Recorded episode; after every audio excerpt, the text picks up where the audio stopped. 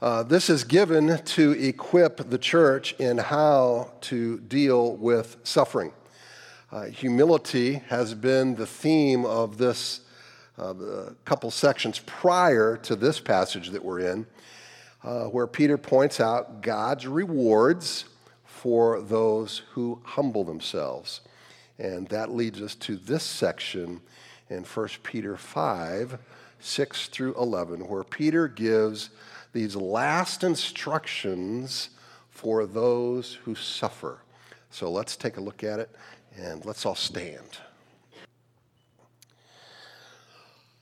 Humble yourselves, therefore, under the mighty hand of God, so that at the proper time he may exalt you, casting all your anxieties on him because he cares for you.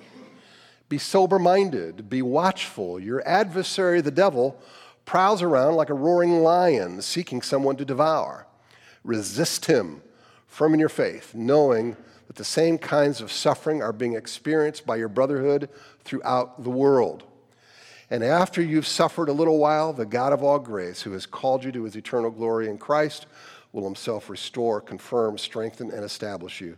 To him be the dominion forever and ever. Amen.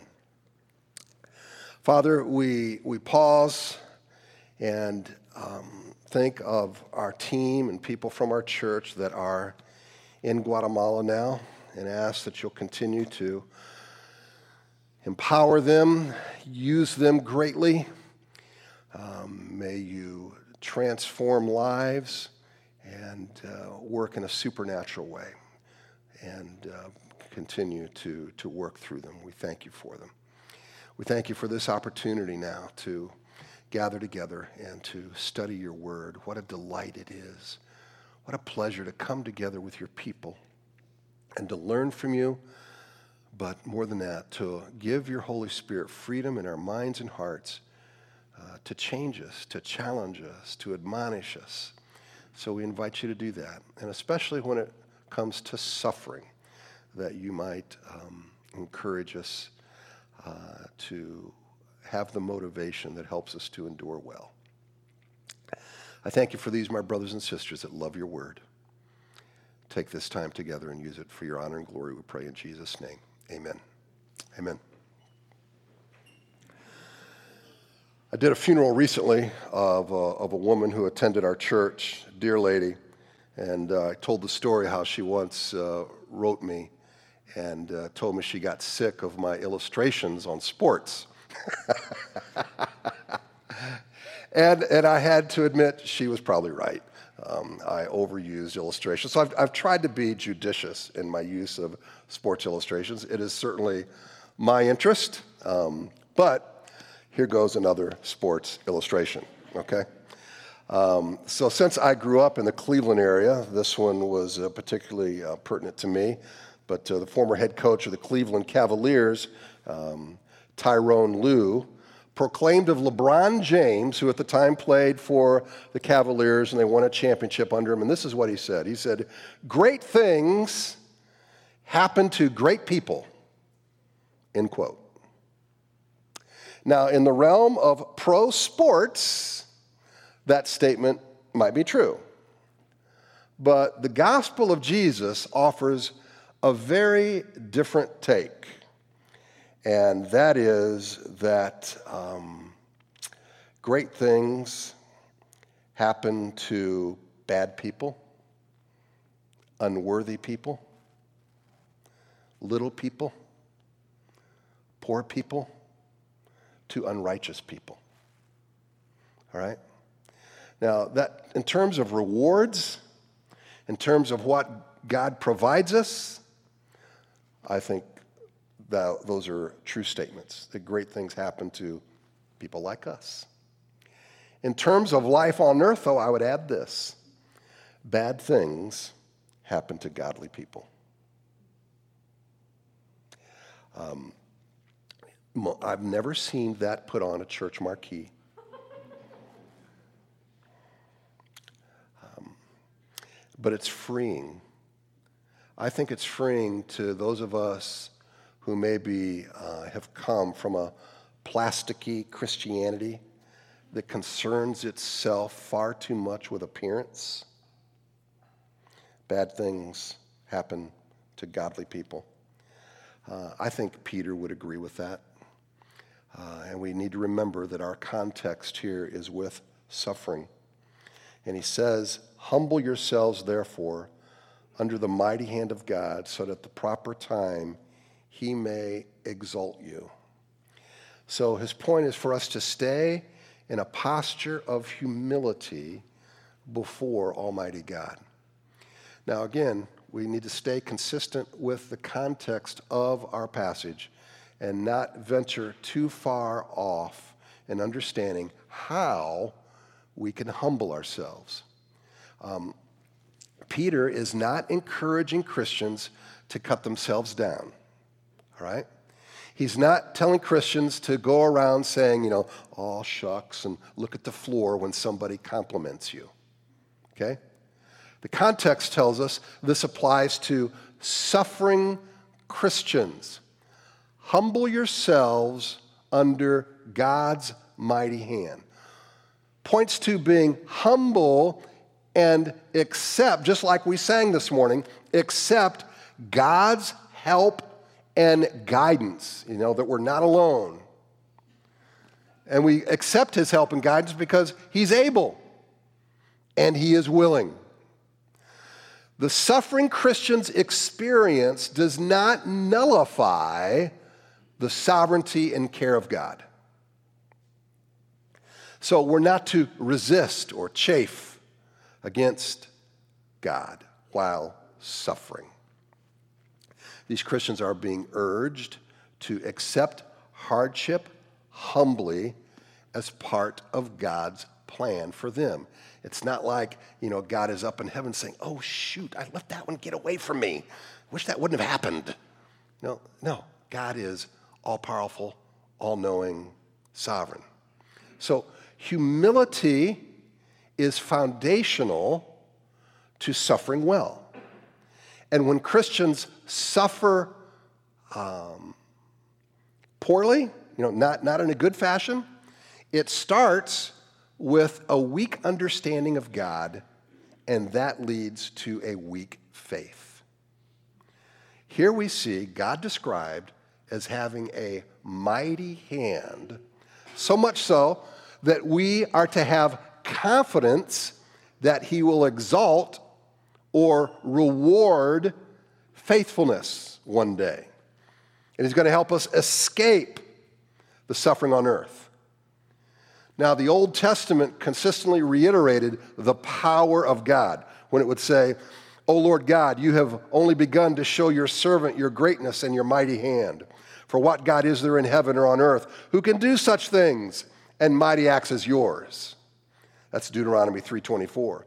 And then, or has any God ever attempted to go and take a nation for himself from the midst of another nation by trials, by signs, by wonders, and by war, by a mighty hand and an outstretched arm, and by great deeds of terror, all of which the Lord your God did for you in Egypt before your eyes? And then in Daniel, we read, And now, O Lord your God, who brought your people out of the land of Egypt with a mighty hand and have made a name for yourself. God is able. And so, when we're humble, we are not self sufficient.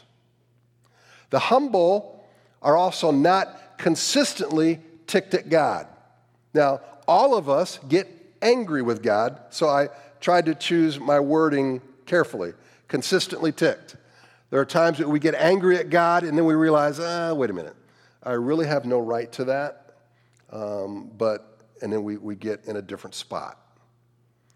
But they're not consistently ticked at God. But they keep believing that He is sovereign even when they are suffering. And the humble are certain of God's rewards in His time. He's the creator, we are the created. All things are made by Him and for Him and by him all things exist. we could say by application, God determines the days of our lives. When we humbly know we need God at all points, and, and He is in control, even in the suffering, we can say with the psalmist here's a, here's a great passage It is good for me that I was afflicted. Whoa. That I might learn your statutes. It is good for me that I was afflicted. Verse 7. Peter teaches us to lay our worries and needs before God because he loves us, casting all your anxieties on him because he cares for you.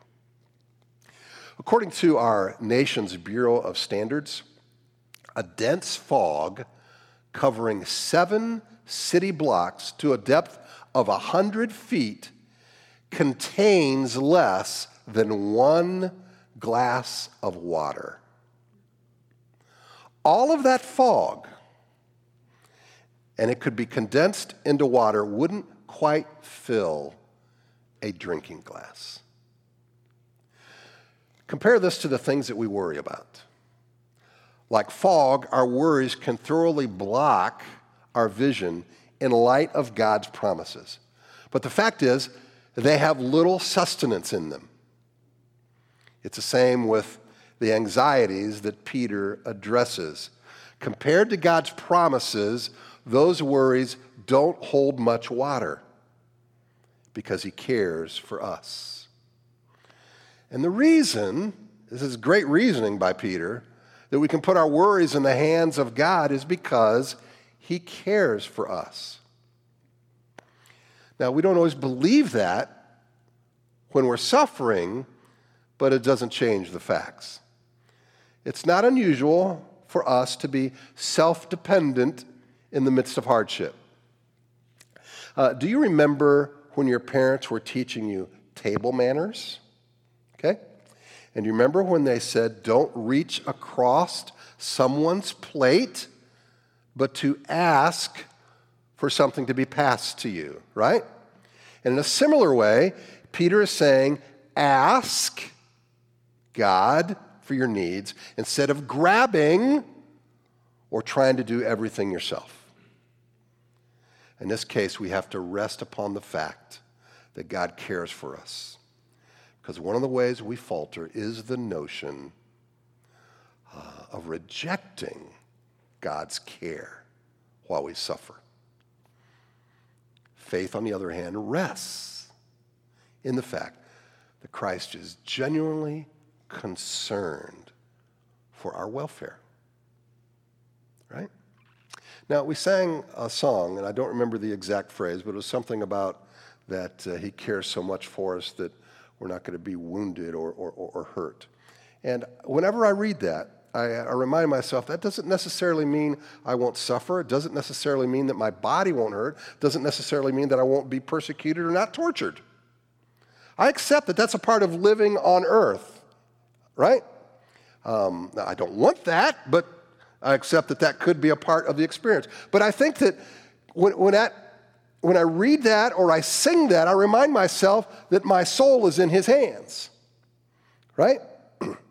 and that nothing can touch my soul, and that I am cared for by God, and that he can certainly um, intervene in any circumstance on earth the way he sees fit, and he certainly does many times, but ultimately, my soul is secure in him. Um, and that, that helps me to sing such words with joy. So, from Peter's perspective, anxiety can cause us to doubt God's care and his willingness and ability to meet our needs. Peter's taking a quote from the Psalms. It says, Cast your burdens on the Lord, and he will sustain you. He will never permit the righteous to be moved. Crux of the thought means far more than you know, just that uh, God likes us, but that he can provide what we need because he loves us. And when we conclude I want you to listen to this and tell me if you think this is not fair reasoning.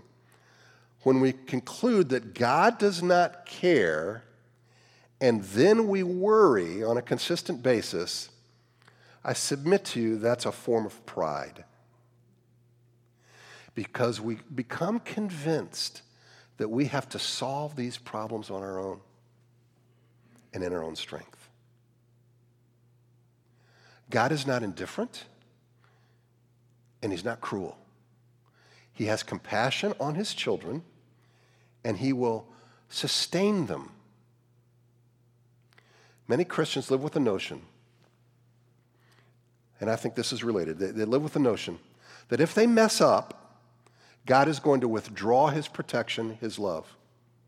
They may agree that God saves them, but they think they have to keep their end of the bargain for the remainder of life, or God is going to pull the rug out from under them and they will cease to be redeemed. This is not casting your burden upon the Lord. This is carrying the burden yourself. And this is self dependence.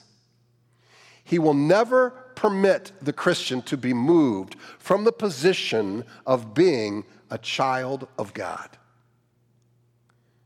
Because his promises are good and because he cares. Jesus was making this point in Luke 12, 5.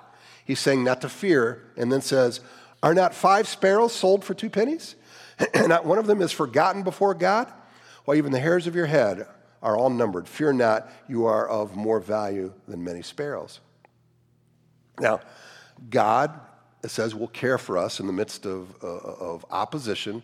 And the disciples, by implication, every uh, believer, um, so that includes us and the disciples that he was speaking to, are more valuable to, to God than a sparrow, right? Now, a sparrow is one of the cheapest items sold on the market, and only the poorest of people would buy them. So, two of the smallest Roman coins would purchase five sparrows. And God keeps accounts of all the sparrows. Now, if God cares for something as cheap as sparrows, how much more does he care for humans? The implication is that all of human life is valuable.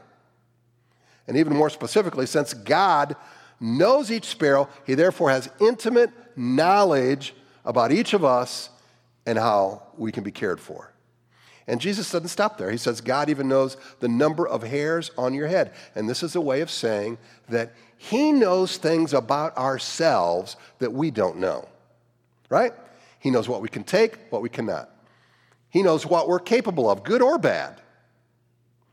And if God knows how many hairs are on your head and all there is to know about us, wouldn't He also know how much to allow in our life?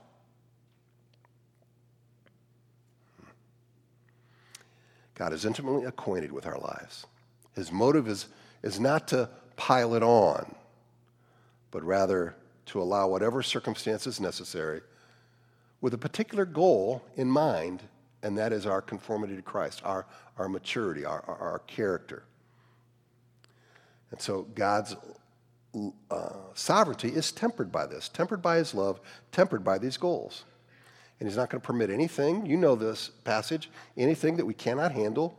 Romans 8:28 is often quoted as a wonderful truth that he works all things for good but the passage later defines what is good and its specific character qualities that conform to Christ in Romans 8:29. For those whom he foreknew, he also predestined to be conformed to the image of his son.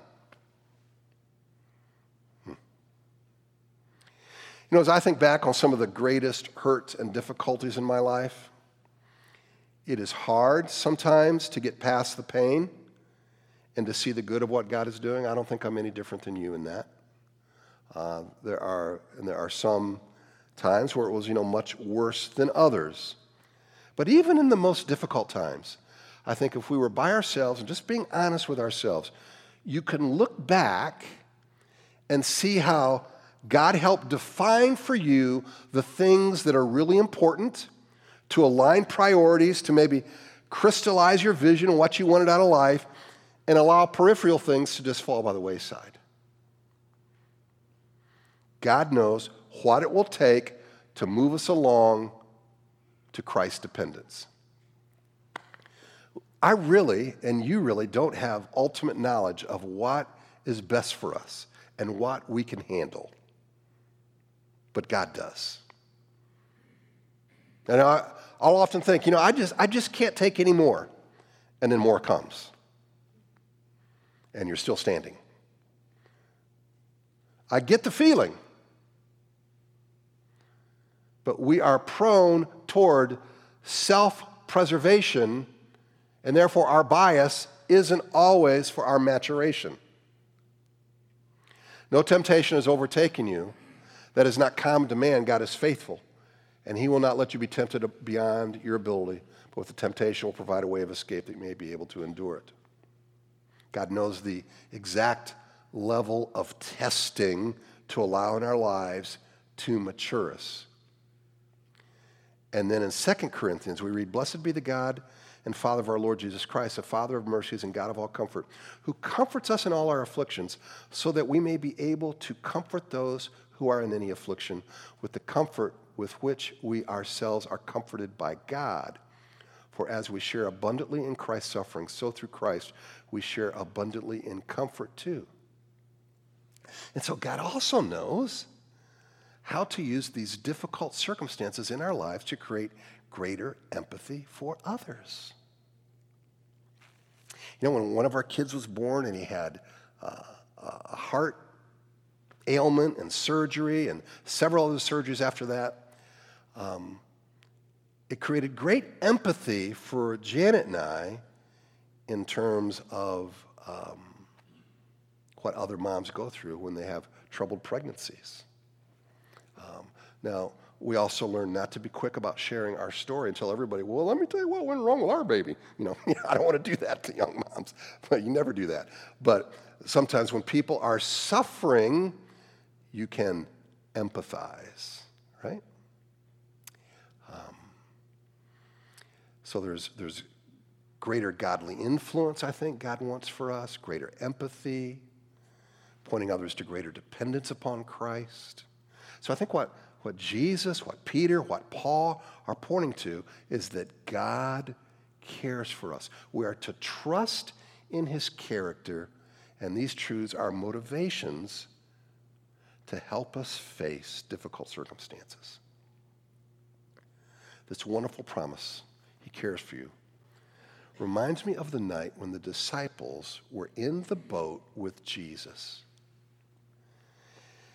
And remember, there was difficult circumstances, and they asked Jesus in Mark 4:38, "Do you not care that we are perishing?" I think most of us have uttered similar questions in our dark times. And Satan would have us to believe that this hardship, this trial, is evidence of God's indifference.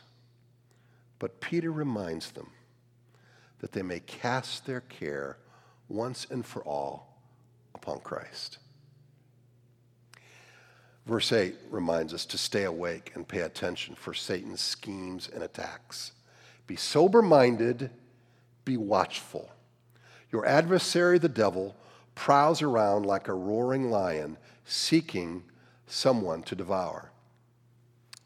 Now, if anybody's had experience um, with not paying attention to pride, it was Peter. I've also had experience with that, but Peter's our topic, so I'll stay with him. Um, but he saw how he uh, was capable of denying Christ, even though he said he was not capable of doing that. He had experience of being impetuous and trying to cut off the ear of a guard when they went to capture Jesus. He had experience falling asleep in the garden when he was asked by Christ to pray. So Peter seems intimately acquainted with how Satan tempts us, deceives us, bothers us. Um, Our passage says that the devil is like a lion that roars. And what does a roar do? It, it produces fear in the people of God. And in our passage here, I think we can surmise that persecution can be a roar to intimidate believers that their hope in Christ is useless during suffering. The roar tempts us to come to a conclusion that our hope in Christ is useless. And when believers falter in their faith, forget God, then the devil has devoured them by rendering them with a feeling of uselessness in such a season. Consider the contrast between God and the devil. God tenderly cares for his children, inviting them to bring their worries to him so that he can help them. He promises to protect the flock in the midst of their suffering. And conversely, the devil, his aim is to terrify believers. He does not want to deliver them from fear, but torpedo their faith by causing them to be fearful. Peter warned believers to be vigilant. And we're going to learn next week more about what they need to be vigilant in and how they can combat these attacks. We'll talk more about that. Now, Peter does not get terribly specific of the tactic of Satan, but I think the context feeds us information to draw some conclusions that um, I think are, are close to the target, in addition to other scripture that can shed light. And we know that one of the tactics of the devil is to deceive his victims. And I think he does this far more than challenge us, challenging us openly, you know, in some power struggle, as many Christians assume. In Revelation 12 9, he's called the great deceiver of the whole world. And in verse 10, we read this Then I heard a loud voice in heaven proclaiming, Now have come the salvation and the power and the kingdom of God and the authority of his Messiah. For the accuser of our comrades has been thrown down, who accuses them day and night before God. So, how does he accuse Christians? Well, we know that he accused Job as basically having a faith that was just based upon what he could get from God. Um, and uh, that's one of the ways that he accuses. But when he deceives us, I think he accuses Christians or tempts us with the idea that God doesn't care or even that we're really not a child of God. And if you take it a step further, that we've sinned too much to be forgiven. And he accuses Christians that suffering demonstrates that God has left the building. Part of Satan's deception, I think, in this is that once we believe Christ saves us, we then think it's in our power to keep or lose our relationship with God. And this is what Galatians has to say about that. You foolish Galatians, who has bewitched you? It was before your eyes that Jesus Christ was publicly exhibited as crucified. The only thing I want to learn from you is this Did you receive the Spirit by doing the works of the law or by believing what you heard? Are you so foolish? Having started with the Spirit, are you now ending with the flesh or in your own power and your own performance? And many Christians fall into this camp. Ask them if God is the one who saves them. And most will say, absolutely, yes. Ask them if Christ needs to be trusted alone for their salvation. And most will say, absolutely, Yes. Okay? Ask them if there's anything they had to do to earn salvation. And most will say, no. Those are all good answers. But then a deception, and I guess it can come in a variety of ways, kind of wears us down, and it can leak in and it echoes with Galatians 3.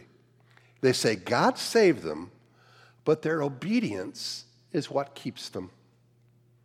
It is an appeal to the flesh and not Christ. It makes us feel like we're doing something. We think we don't earn salvation, but if we can lose it, that somehow means we have the power to keep it. That means our faith has shifted from Christ to self. And that is a big deception. We somehow think Christ's sacrifice is not enough for some of our present or future sins. We somehow think I have to keep my end of the bargain for my salvation to stay intact. Now, listen, yes, my obedience relates to my evidence of salvation, which is in God's hands.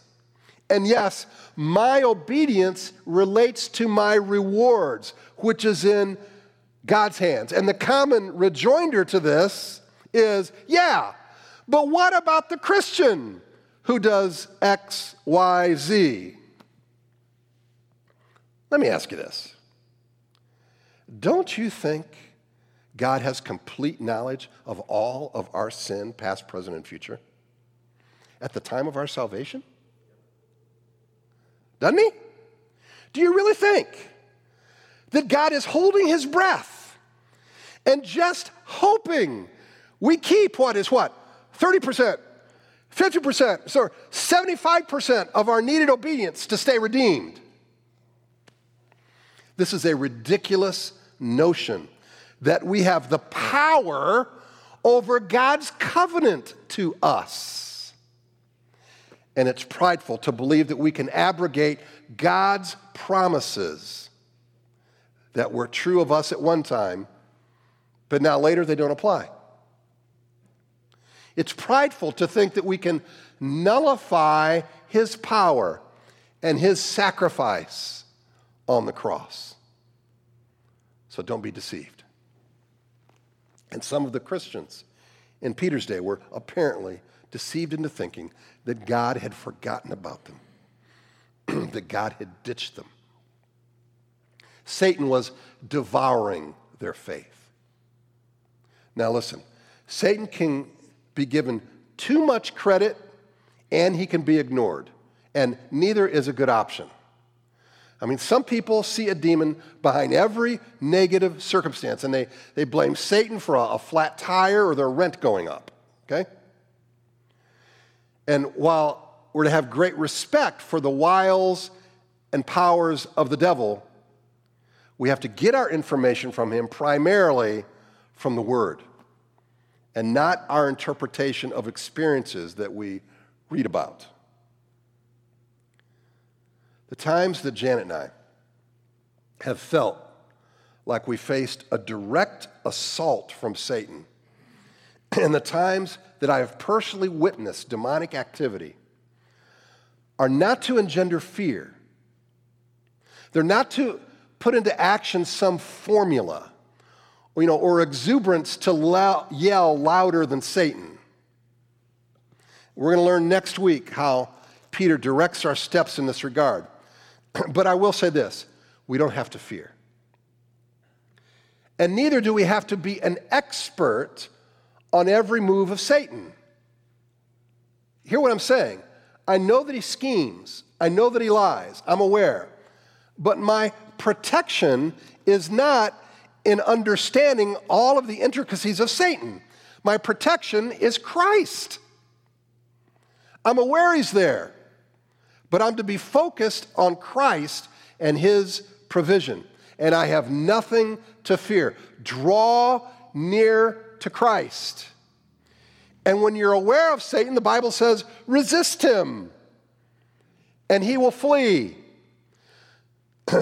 we read this in James Submit yourselves, therefore, to God, resist the devil and he will flee for you, from you. Draw near to God and he will draw near to you. And Isaiah says, Because the sovereign Lord helps me, I will not be disgraced. Therefore, have I set my face like a flint, and I know that I will not be put to shame. That's the truth of the matter. We've all seen, whether it's in our newspaper or other newspapers, a list of valuables that people have um, forgotten to claim. The Chicago Tribune had one of those a few years ago. they actually had to uh, print an entire supplement that was a legal notice published by the Illinois State Treasurer's Office seeking to give money away to rightful owners. The contents of things like abandoned safe deposit boxes, forgotten bank accounts, security deposit checks, uncashed paychecks, dividend checks. More than a billion, with a B as in boy, a billion dollars was owed to nearly 5 million people and businesses that the treasurer's office could not trace. The front page, uh, front page of the supplement listed the names and last known addresses of 10 individuals or couples who were owed over $100,000. And what followed were 116 pages, packed tightly with names like uh, Lucy Lee Ackerberg to Leonard Zizda. it seems to me a shame that people can be unaware of their rightful treasures. Yet, that's precisely the condition of many Christians who live without taking advantage of God's promise of peace, strength, comfort, protection, wisdom, love, and many other treasures that are entitled to us as heirs and being in Christ and Christ in us.